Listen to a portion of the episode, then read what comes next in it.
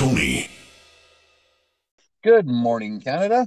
Welcome to a full edition of Canadian Common Sense. Today's date is Sunday, July 18th, 2021. It is Tony in smoky Saskatchewan. And Lewis out here in hot, sunny, and smoky BC. I just want to start off the show with apologizing for not having a full episode midweek like we normally do.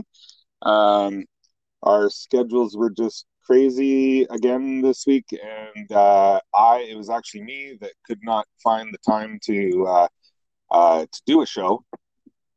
So our backup is always to do it on Sunday morning when both of us are up early and our families are still sleeping. So that's what we're doing today.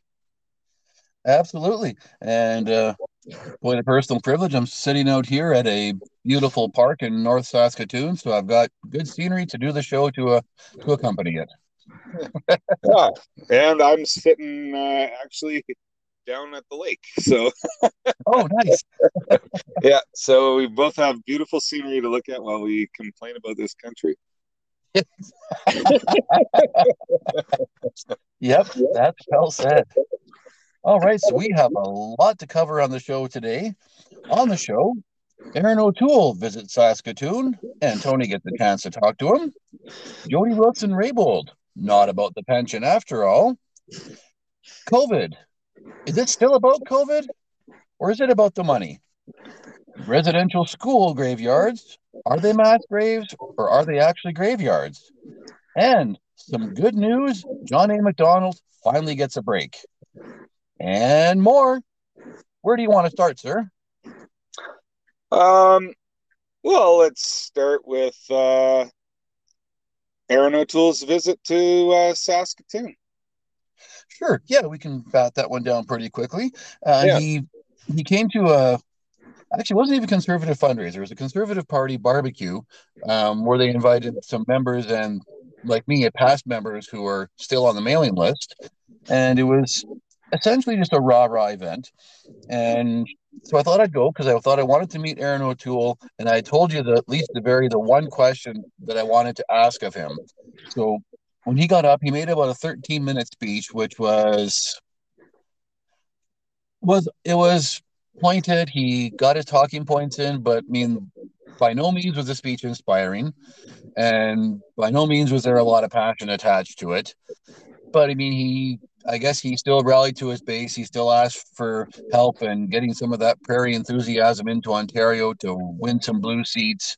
And he didn't take too many shots at Justin Trudeau, which I was kind of expecting him to do. So I guess good for him for taking the high road.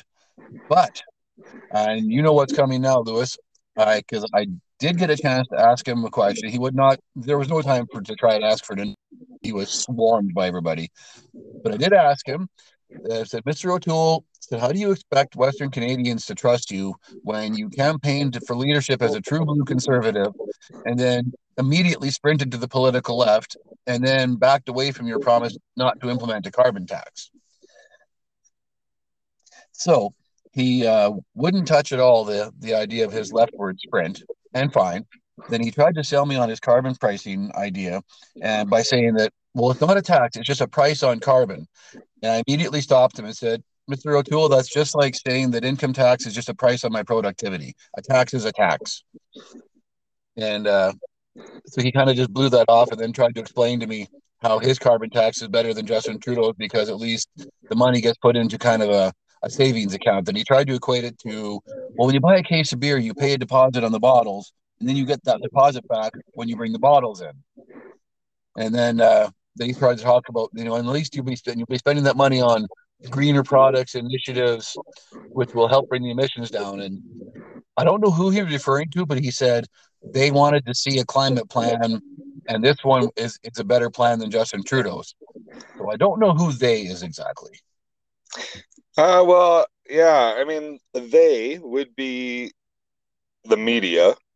That's my guess, yeah. Yeah. But yeah, I mean, that's disappointing. I mean, but not unexpected. I mean, we've been talking about Erin O'Toole for quite a while now. I mean, we were both very impressed with him when he won the leadership. We were actually kind of excited because he was out there, he was getting his name out there, he was all over. He was all over the news. He was all over the internet for the first 3 weeks of his leadership. And I thought he was doing an excellent job of getting his name out there, getting people to know him. And then after 3 weeks, it was like he drove off a cliff because he just disappeared. And then when he reemerged, suddenly there was these new policies that we'd never heard from him before. And one of which being the carbon tax, which I agree with you, calling a price on carbon, or calling a carbon tax a price on carbon is the same as calling income tax a price on productivity. A tax is a tax, and you're 100% correct on that. And the fact that he wants to play semantics is disappointing. I mean, it's not fooling anybody. So why bother trying? Well, exactly, yeah. And it's at least he pretty quickly realized that he wasn't going to win me over on his talk about the tax. So then he did some idle chit chat. We took a picture. He went on to the next person, and that's fine because he's busy. He's got a lot to do. But it was funny that he really spent zero time trying to convince me that I should fall for it. So either he just figured I'm not going to waste my time on the prairies because these guys aren't going for it anyway, or he just figured, I don't know. Like I say, he was busy, so I understand him not wanting to engage me for too long. Well, I mean, when you encounter someone who obviously is knowledgeable, obviously isn't buying your bullshit, and is obviously someone who's informed, right? You know you're not going to win them over, so why try? Yeah, I get that. That's true. And but I mean, political leader, you're at a party function, and this is someone who's in your own party, or in your case, used to be in their party. You're someone that needs to be convinced because you're the base. And if the base isn't buying what the leader's selling, then who will? Well, that's a good point. Now, we'll move on from that one because speaking of not buying what they're selling, you just before we started the show brought up Steven Guilbeault. So, wow, I'm sure not buying what he's selling. No, and this one's frightening. I mean, this is... His comment was that, and for those of you who don't remember, and if you're a regular listener to this show, you should know who Steven Guilbeault is. So if you don't know who he is, you're not listening to this show enough. Steven Guilbeault is the Minister of Heritage, right? Correct. And he's a kooky character.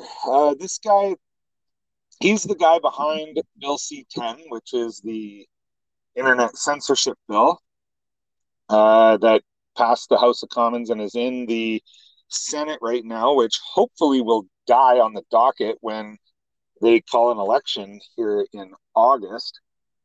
And he's the guy behind Bill C-36. Is that the right number? It is. Yeah, Bill C-36, which is the hate speech bill, which will regulate what you're allowed to say on the internet in regards to whether you offend somebody on a podcast like ours. You don't even have to offend somebody. That somebody can say, "I'm afraid they're going to offend me," and then the our podcast would get fined, even though we haven't actually said anything. And the money that we get fined actually goes to the person who complained. So, you know, there's a financial incentive for people to be offended. We already have that financial incentive in the kangaroo court that we have in Canada called the Human Rights Commissions. But now it's even worse in that if you even make a complaint and then they fine us, that money that we get fined, which first offense is 20 grand, I believe, and the second offense is 50 grand, would go directly to the person complaining. So, like I said, financial incentive to be offended, which is not good for any country or any community. It's something that will actually tear countries apart, and communities apart. And so Bill C-36 is Bill C-10 and Bill C-36 are the two most damaging and threatening bills that I have ever seen in my lifetime. And they're both coming from this Steven Guilbeault, the Minister of Heritage. He said, this is what he said: tweets are undermining democracy. You want to say that again? Yeah, in case you didn't hear what I said. Steven Guilbeault, Minister of Heritage, said, tweets are threatening democracy. What exactly was he smoking before he said that? Well, it could have been any number of things. I mean, we know Steven Guilbeault has a colored history here, but yeah, he believes that people offering up their opinions on Twitter are threatening our democracy. So if people on Twitter are threatening our democracy, what is Canadian common sense guilty of? Well, that's just it. I mean, that's Twitter. As much as I hate Twitter, because I think Twitter is very toxic, and it's a place where the left dominates and loves to call out people on the right, it's still freedom of speech, and people are still entitled to their opinions. And as much as I don't even go on Twitter. We used to have a Twitter account for the show, which we deleted. And as much as I don't use Twitter, I still defend anybody else's right to be on there. It's not undermining democracy. If anything, it enhances your democracy because it's a platform for free speech. It's a soapbox. Yeah, although in recent times here, Twitter, Facebook, even Instagram, they're not the bastions of free speech they used to be. True, very true. I mean, for what, a year and a half, if you suggested that the Wuhan virus came from a lab, you got sanctioned on those platforms. You were either suspended or even banned outright. And now, oh, guess what? It came from a lab.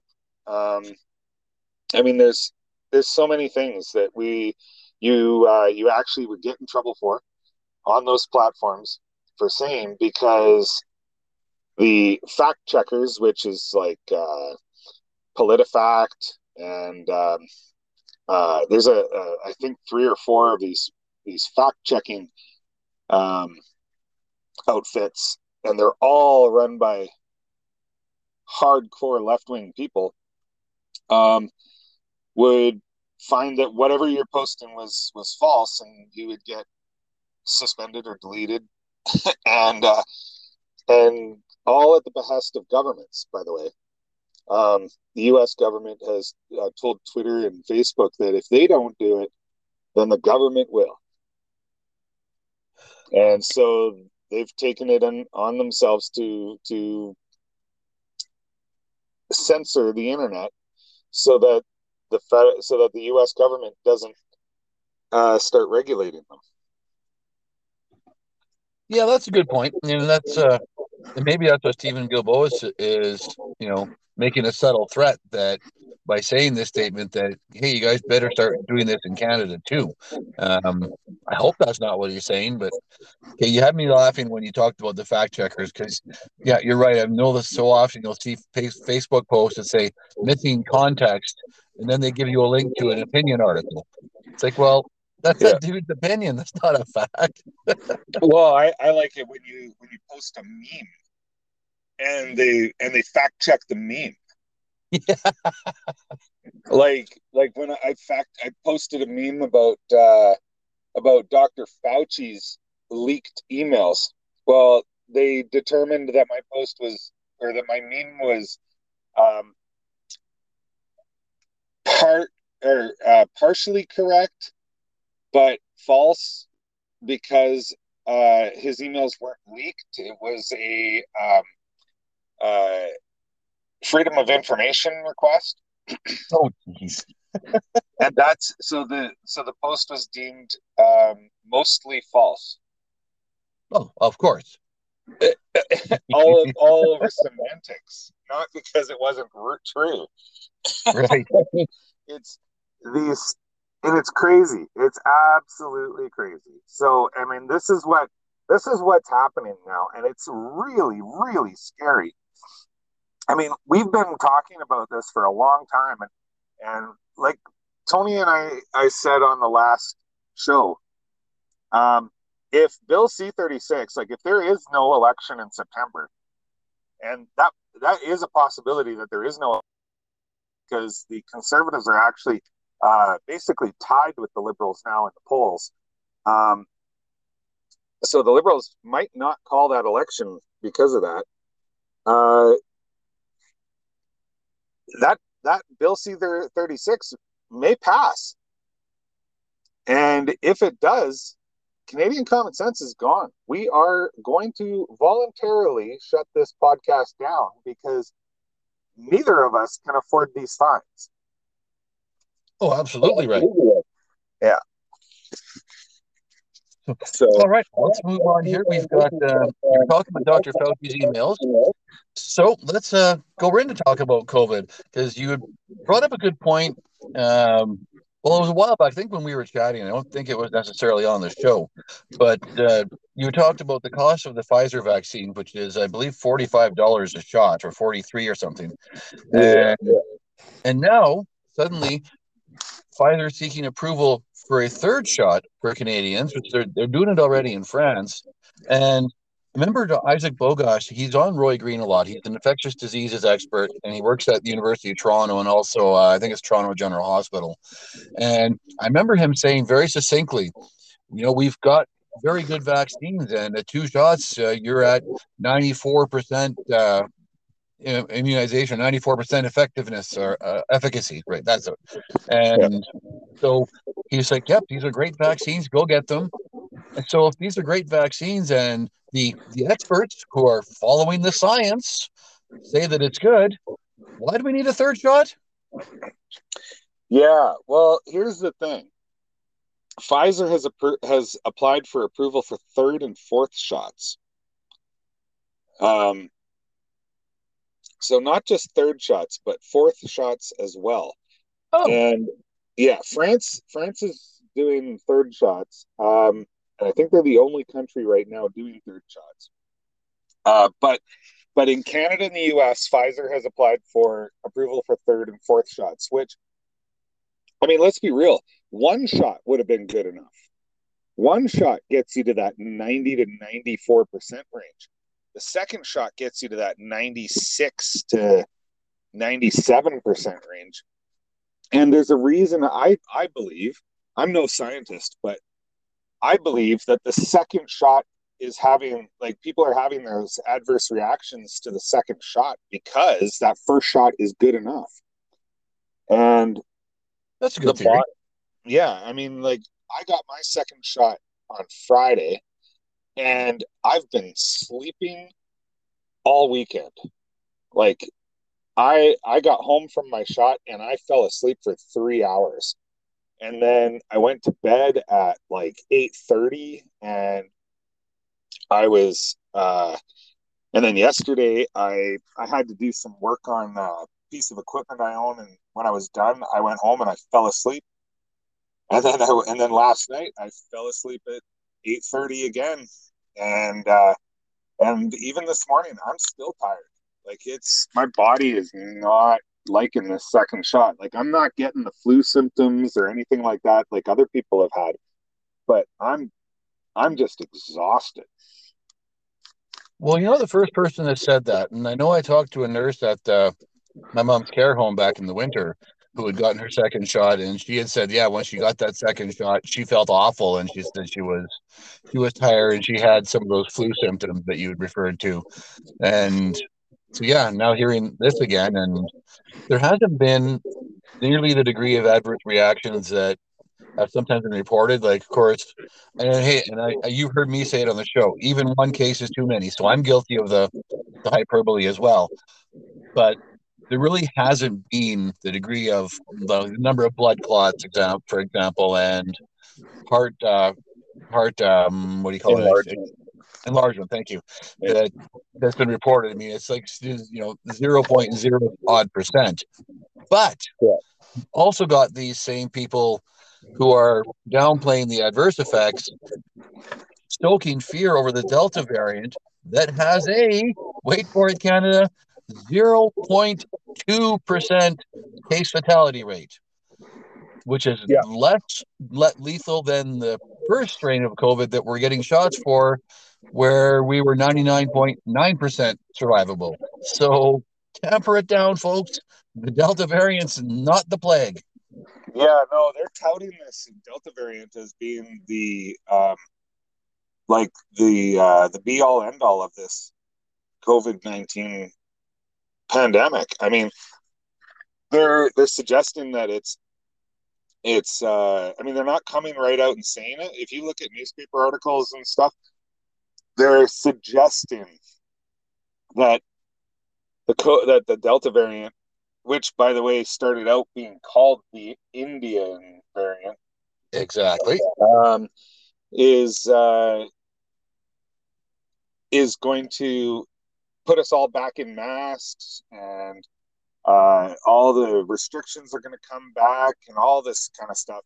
And yet, the survivability rate of the Delta variant is way better than the regular COVID-19 variant, and there's no reason for us to be scared of it. I mean, viruses become more contagious over time, and this is something that you would know if you actually listen to proper epidemiologists or evolutionary biologists or lab techs or anything like that, right? Like, you would know if you actually listen to people who know what they're talking about, rather than these blowhards that claim to be experts,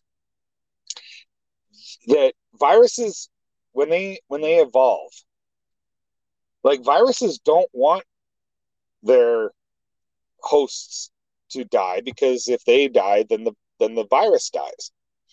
So as they mutate, they almost invariably get less deadly, but more contagious. And so less people die, but more people get it. And that sounds not so bad, if you ask me. True. Well, and what I'm worried about is that what we're trying to sell now is fear. And I mentioned that before with the original strain, how the fear merchants out there just want you to be afraid of this virus that's so highly survivable.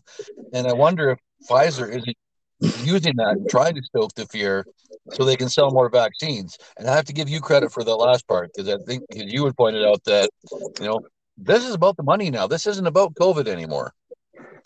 No, absolutely. I mean, if you want to know that this is about the money, I mean, when your second vaccine gets you to 96 or 97%, and the company who makes the vaccine is saying, nope, we need a third shot, and maybe even a fourth shot, Well, what level? Because you're never going to get to 100.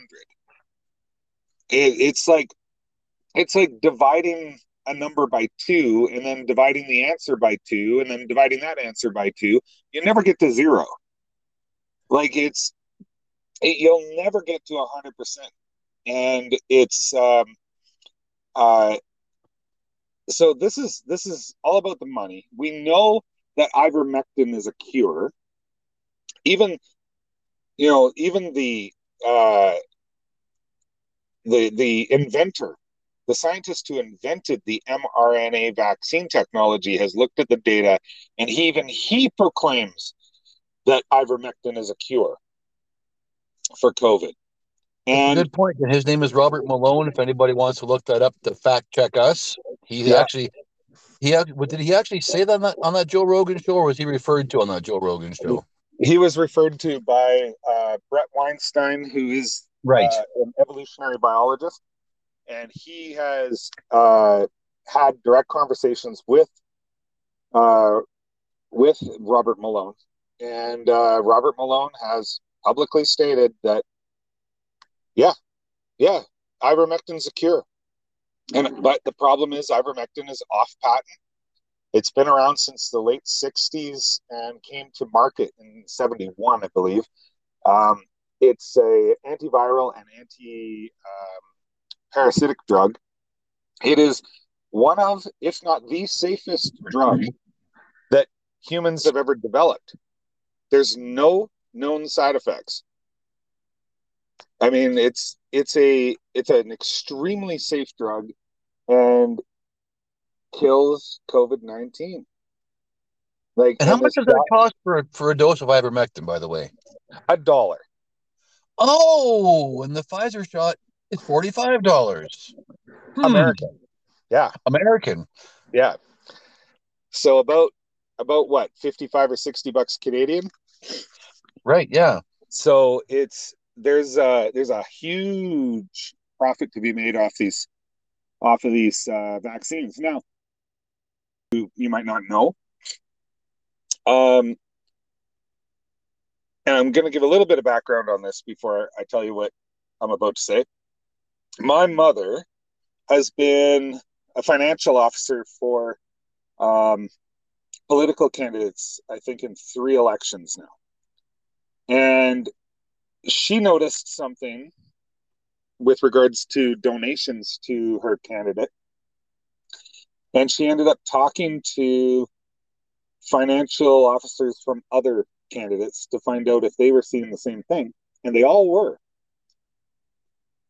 The candidates are getting more donations from pharmaceutical companies than they get from anything else. Oh. So that should tell you something. It sure does. Wow. I did not know that. Oh, pharmaceutical companies they donate so much money to political candidates, and they donate it to every single one, so that whoever gets elected knows where their bread's being buttered. My goodness. Yeah. Wow. That blows me away. I mean, but that also explains a lot, doesn't it? It doesn't it? And we got governments that are pushing hard for even people who have had COVID-19. My sister had COVID-19. Her entire family had COVID-19. And they had to get vaccines if they ever want to travel again. Well, they've all got the antibodies. And when my sister got her vaccine, it knocked her out. Like she had it. She says it feels like she's got COVID all over again because she had it before, so she had the antibodies. So when she got the vaccine, her body reacted like it was COVID again. Well, that makes sense. And see, the NIH, which is in the U.S. National Institute for Health, had actually put out a study saying that natural immunity to COVID was actually stronger than the vaccine. So No wonder she had such adverse effects to getting the vaccine, because she already had, like you say, she had the antibodies. She was more bulletproof than anybody who took a vaccine and who didn't have COVID. Exactly. And why are the governments pushing so hard for teenagers to get vaccinated?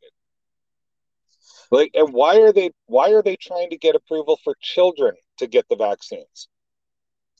Well, I mean, it's all about public safety, but what bugs me is I'm being facetious when I say that, of course. And back in 2009, when H1N1 was the pandemic of the day, I remember it was at my kids' school, and they were like in grades 2 and 3 at the time, really young, and the shots were coming around, and my ex-wife and I weren't together at that point in time, and we were saying, okay, well, you know, we'll let's do it. I mean, I hadn't gotten the shot yet, neither had she. And Stephen Harper was prime minister at the time, and he came on the radio or on the media and said, if you don't get this shot, you are bad Canadians. And as soon as he said that, my ex-wife and I called each other up, and it was like, okay, there's something going on here. So we didn't get the shots ourselves. We told the school, no, our kids are not getting that shot. And it was only our kids and then the few other ones whose parents had said no that didn't get sick. Every other kid got the shot and got sick. And our kids, you know, as young as they were looking around just saying like, whoa, it's a good thing we didn't get that. Yeah. I mean, I had H1N1 in 2009. Like I got it, and I thought I was going to die. Like it was brutal. Like I've never been so sick in my life. But you know, I got through it. Almost everybody that got it got through it. It did kill people, and I believe it actually had a higher mortality rate than COVID-19. It just as contagious. Yeah, that's true. And it was it seemed to be restricted to, of all things, hospitals. My brother actually passed away from H1N1 that he caught in the hospital when he went in because he had pneumonia. So. Yeah. Yeah. Oh, I actually didn't know that your brother died from H1N1. Yeah, he did. Yeah, he caught it in the. Well, we're sure he caught it in the hospital because he didn't have it when he went in. So, yeah. Oh, wow. Okay. All right. So anyway, moving on from COVID, Jody Wilson-Raybould announced that she will not be seeking re-election. So, unless the election is put off till after October, she won't be getting that pension after all. But what bothered me, and we had talked about this before, not necessarily that she's not running again, but her letter stating that Parliament is toxic, and she repeated all of Justin Trudeau talking points: toxic Parliament, can't get anything done, unworkable, hyper partisan. But she added her own little twist, saying that Parliament is, quote, marginalizing certain groups of people. And then we had Mumilaaq Qaqqaq, who was is still the MP for Nunavut, NDP, and she had added to that and said, yes, it's unworkable, yes, it marginalizes certain groups. And then she went on to say that Parliament is privileged, made of and made for white people. And I just thought, I wonder if all the Sikh and the Muslim and the Southeast Asian MPs would agree with that. Yeah, I mean, how exactly is the House of Commons made for white people? Like, is there something to do with the lighting, or is there, you know, I don't understand that comment. Like how is it made for white people? Like, do white people vote differently than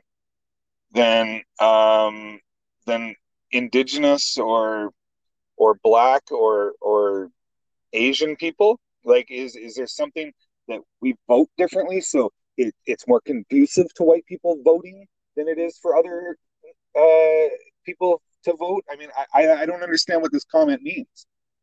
Well, I think you were actually onto something. When I think that was kind of what she was inferring, was that, I mean, it's the system set up for white people so that they are able to succeed. And I thought, people are, MPs vote the way their party leader tells them.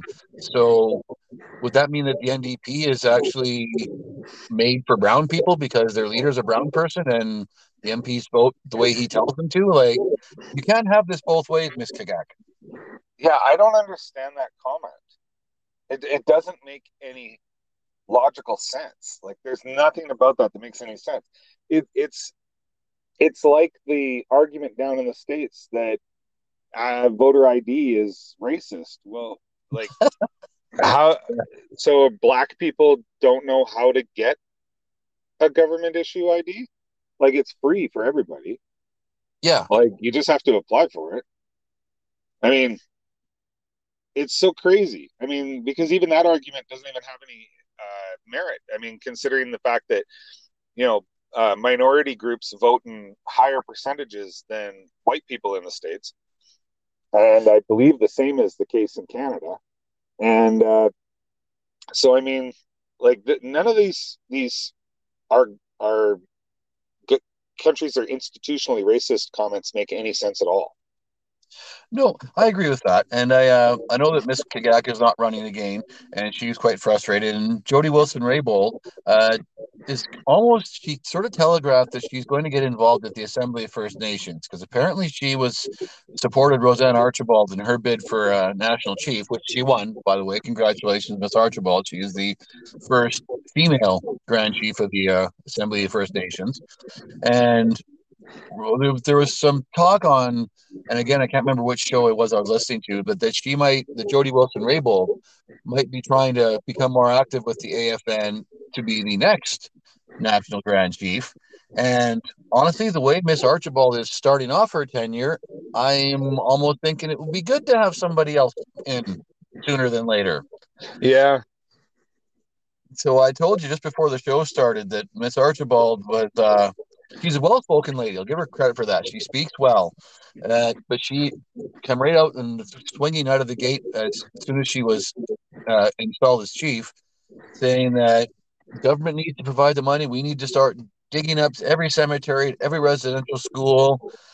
And we'll get to the graveyards in a moment here, because that's an important discussion to have. But she also suggested that reparations need to be paid to Indigenous peoples for the injustices of the past. And that led me to think about a land claims dispute in British Columbia, and you reminded me that it was in the 90s, where the amount of land claims actually encompassed more land than actually existed in British Columbia. Yeah, and not just by a little bit, by more than double. Like, there is 211% of BC's land was under dispute for land claims. Meaning that different bands were claiming the same land. So, I mean, it's one of those things where how do you decide who gets what when the bands can't even agree on whose land is what? I mean, it's kind of, it's no wonder these land claim disputes are taking decades and decades, because how do you decide who gets what when they can't even come to an agreement on whose land is whose? Well, exactly.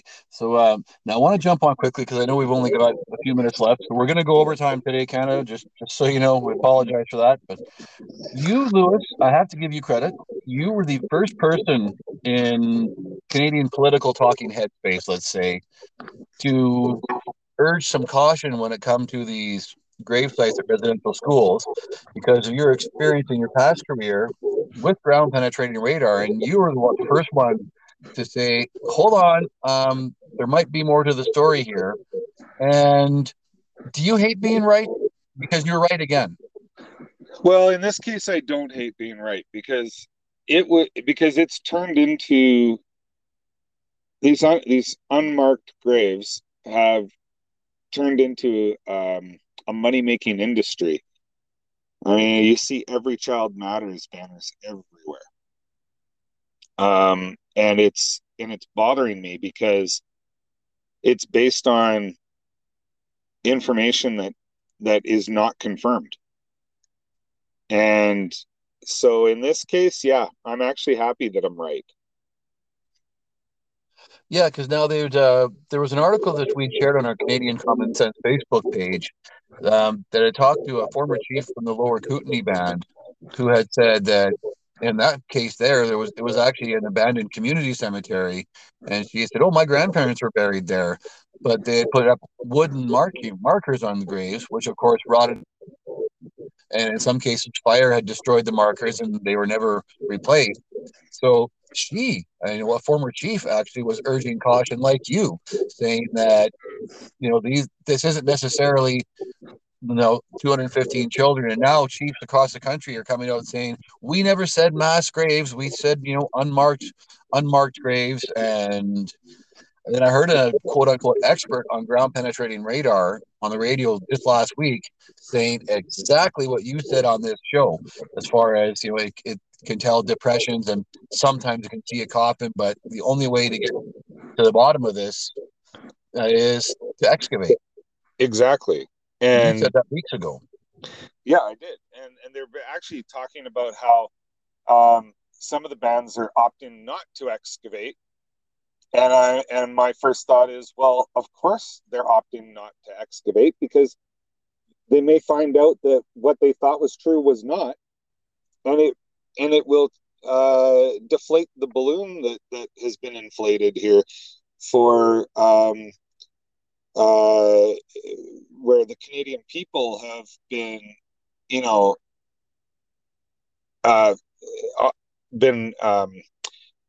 jumping on to the sympathy wagon for First Nations. And I'm not saying that we shouldn't feel sympathy or empathy for First Nations. I think we absolutely should.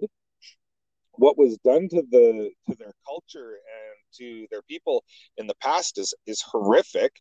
The way many First Nations live on reserves right now is deplorable and embarrassing. And but we don't need falsehoods to feel that way. That's a good point. Well, there's enough truth out there to feel empathy and sympathy for First Nations people. We don't need untruths or lies even to feel that way. And it's I'm trying to remember. Do you remember this attack that happened in Toronto or something? It was a Muslim girl who had her hijab cut off by an Asian man, and then it turned out that it wasn't true. Right, I do remember that, yeah.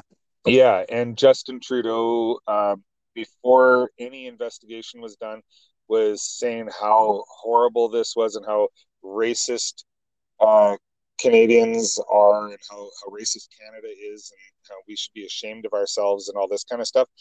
And then when it came out that it wasn't true, that she made it all up, he said, well, if this shows us anything, it's that Canadians are super racist and we should be ashamed of ourselves and everything, even though it never happened. Well, it kind of reminds me of that. Like, we don't know anything about these unmarked graves, except that elders and chiefs are saying, like, some of them are coming out and saying, well, wait, hold on, we knew they were there. We were the ones who used them. We're the ones who buried people there. Yeah. Like, of course they're unmarked. We marked them with wooden crosses. And those wooden crosses have rotted or burned in grass fires or whatever, right? And it's like like the one in Cranbrook, the one you were referring to, the former chief said, well, yeah, we knew they were there. This was our community graveyard. And we knew it was there because we were putting a fence around it, and we needed to bring in the ground penetrating radar to find out, to make sure we weren't putting posts right over top of graves. And that's where they got their count from for all these unmarked graves. And it was last year that they did it. And then it was released this year after Kamloops released their 215 number, and they were, and it was like someone was trying to capitalize on this and said, we've got 180 unmarked graves. Well, yeah, but you knew they were there all along. Like that was your graveyard. Yeah, exactly. I mean, and that's happening, as you say, at reserves all across the country now. They're not backpedaling. Don't want to use that word, but they're clarifying now that these were community graveyards, and nobody has denied ever that there aren't children from the residential schools in there. But now, and this is something you said on our show weeks ago again, that now they're saying, well, tuberculosis was a influenza was a big killer. Pneumonia was a big killer of children back then. So was there crimes committed against these children? Absolutely. And should someone be accountable? 100%. But again, we're not talking nearly to the degree that the media wants us to believe. No, I mean, you're right. I did say that a few weeks back where I said that TB and different diseases were huge killers back then. And it wasn't necessarily that these kids, like, as soon as you say unmarked graves, people automatically, nobody even said it, just people automatically assumed that these were kids that were murdered by the church or by the government in these residential schools. It was just an assumption that was made. Nobody even said that they were murdered. They just said we found these unmarked graves, and everybody just jumped to the conclusion that they were murdered. Yeah, and that's what pisses me off most about this, is that nobody ever said they were murdered, but we've just assumed they were, and there's no evidence whatsoever that they were murdered. And even kids that did die at the residential schools, most of them died from disease. They didn't die from, a rock being smashed against their skull or anything like that. And I mean, I can guarantee you that there are some that died from malnutrition or neglect or some kind of abuse. I'm not saying that didn't happen. I'm saying it probably did happen. And most likely did. And I almost guarantee that it did happen. But in relation to how many died from disease, I mean, it's probably an extremely small number compared to how many died from disease. Oh, absolutely. Remember, you got to remember that back then there was no medicine. Like, they didn't have penicillin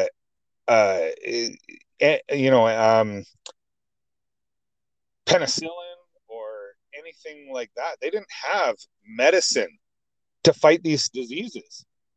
If you got one of these diseases, your chances of dying were extremely high. And that was for anybody, white, indigenous, black, Asian, anybody. If you got one of those diseases, your chances of dying were extremely high. And people forget that. They think that, oh, we've had these medicines forever. We've had doctors forever. No, we haven't. It's a very, very recent thing. Like, it's only really in the last 60 years where we've actually had really good medicines and drugs to fight diseases. And it's only really in the last 100 to 120 years where these... where a lot of these medicines were even developed. But like I said, it's only in the last 60 to 70 years where we've gotten really good at fighting these illnesses. Yep, absolutely right. So, normally Canada, we would tell you we're at our time, but we have one more story we have to get to, and it's an important one. So if you've hung in with us this long, this is your payoff, because you will not hear this anywhere else. in the Canadian political commentary sphere. And that is our good friend, Sir John A. Macdonald. Now, the good news, the City of Hamilton City Council voted to keep their statue of Sir John A. Macdonald. And unlike other areas in the country that are tearing down statues of John A. Macdonald because he was the racist, he was behind residential schools, we knocked that one down on previous shows, that John A. Macdonald wasn't necessarily the one who initially started the residential schools program. And as it turns out, Sir John A. Macdonald is not the racist that he's made out to be, Canada. As a matter of fact, Jason Kenney, of all people, Premier of Alberta, had made a reference to this at a news conference a couple weeks ago, and I had to look it up, because Jason Kenney had once said that Sir John A. Macdonald tried to extend the vote to Indigenous people, and history tells us, well, no, Indigenous people didn't get the vote until 1960. So I had to look it up, and sure as hell, Canada, do a quick Google search and you'll find, and I use the Teacher's Press because I always try to look for left-wing sources to use their own facts against them. And 1885, Prime Minister Sir John A. Macdonald had two events that of note that year. One, the last spike of the Canadian Pacific Railway at Craigellachie, BC, completed the railway from coast to coast in Canada. Two, Sir John A. Macdonald introduced a voting reform bill, because up to this time, voting in federal elections in each of the provinces of Canada was up to the province to create their own rules for voting. So Sir John A. wanted to create a national standard for elections. Part of this voting bill, Sir John A. Macdonald wanted to extend the vote to all Indian males. And I use the word Indian because that was the phraseology at the time. Although none of my First Nations friends seem to mind being called Indians. I just did make that side note. At any rate, Sir John A. Macdonald wanted to extend the vote to the Indian population, to the men, and also to single women and widows, of all funny things. But his caucus rebelled and the opposition had a fit, so he ended up watering down the bill, and the only Indigenous people who were granted the vote after all the watering down were non-status Indians, well, that's what we would call them today, who had graduated university or were landholders, essentially who had assimilated into society and bettered themselves.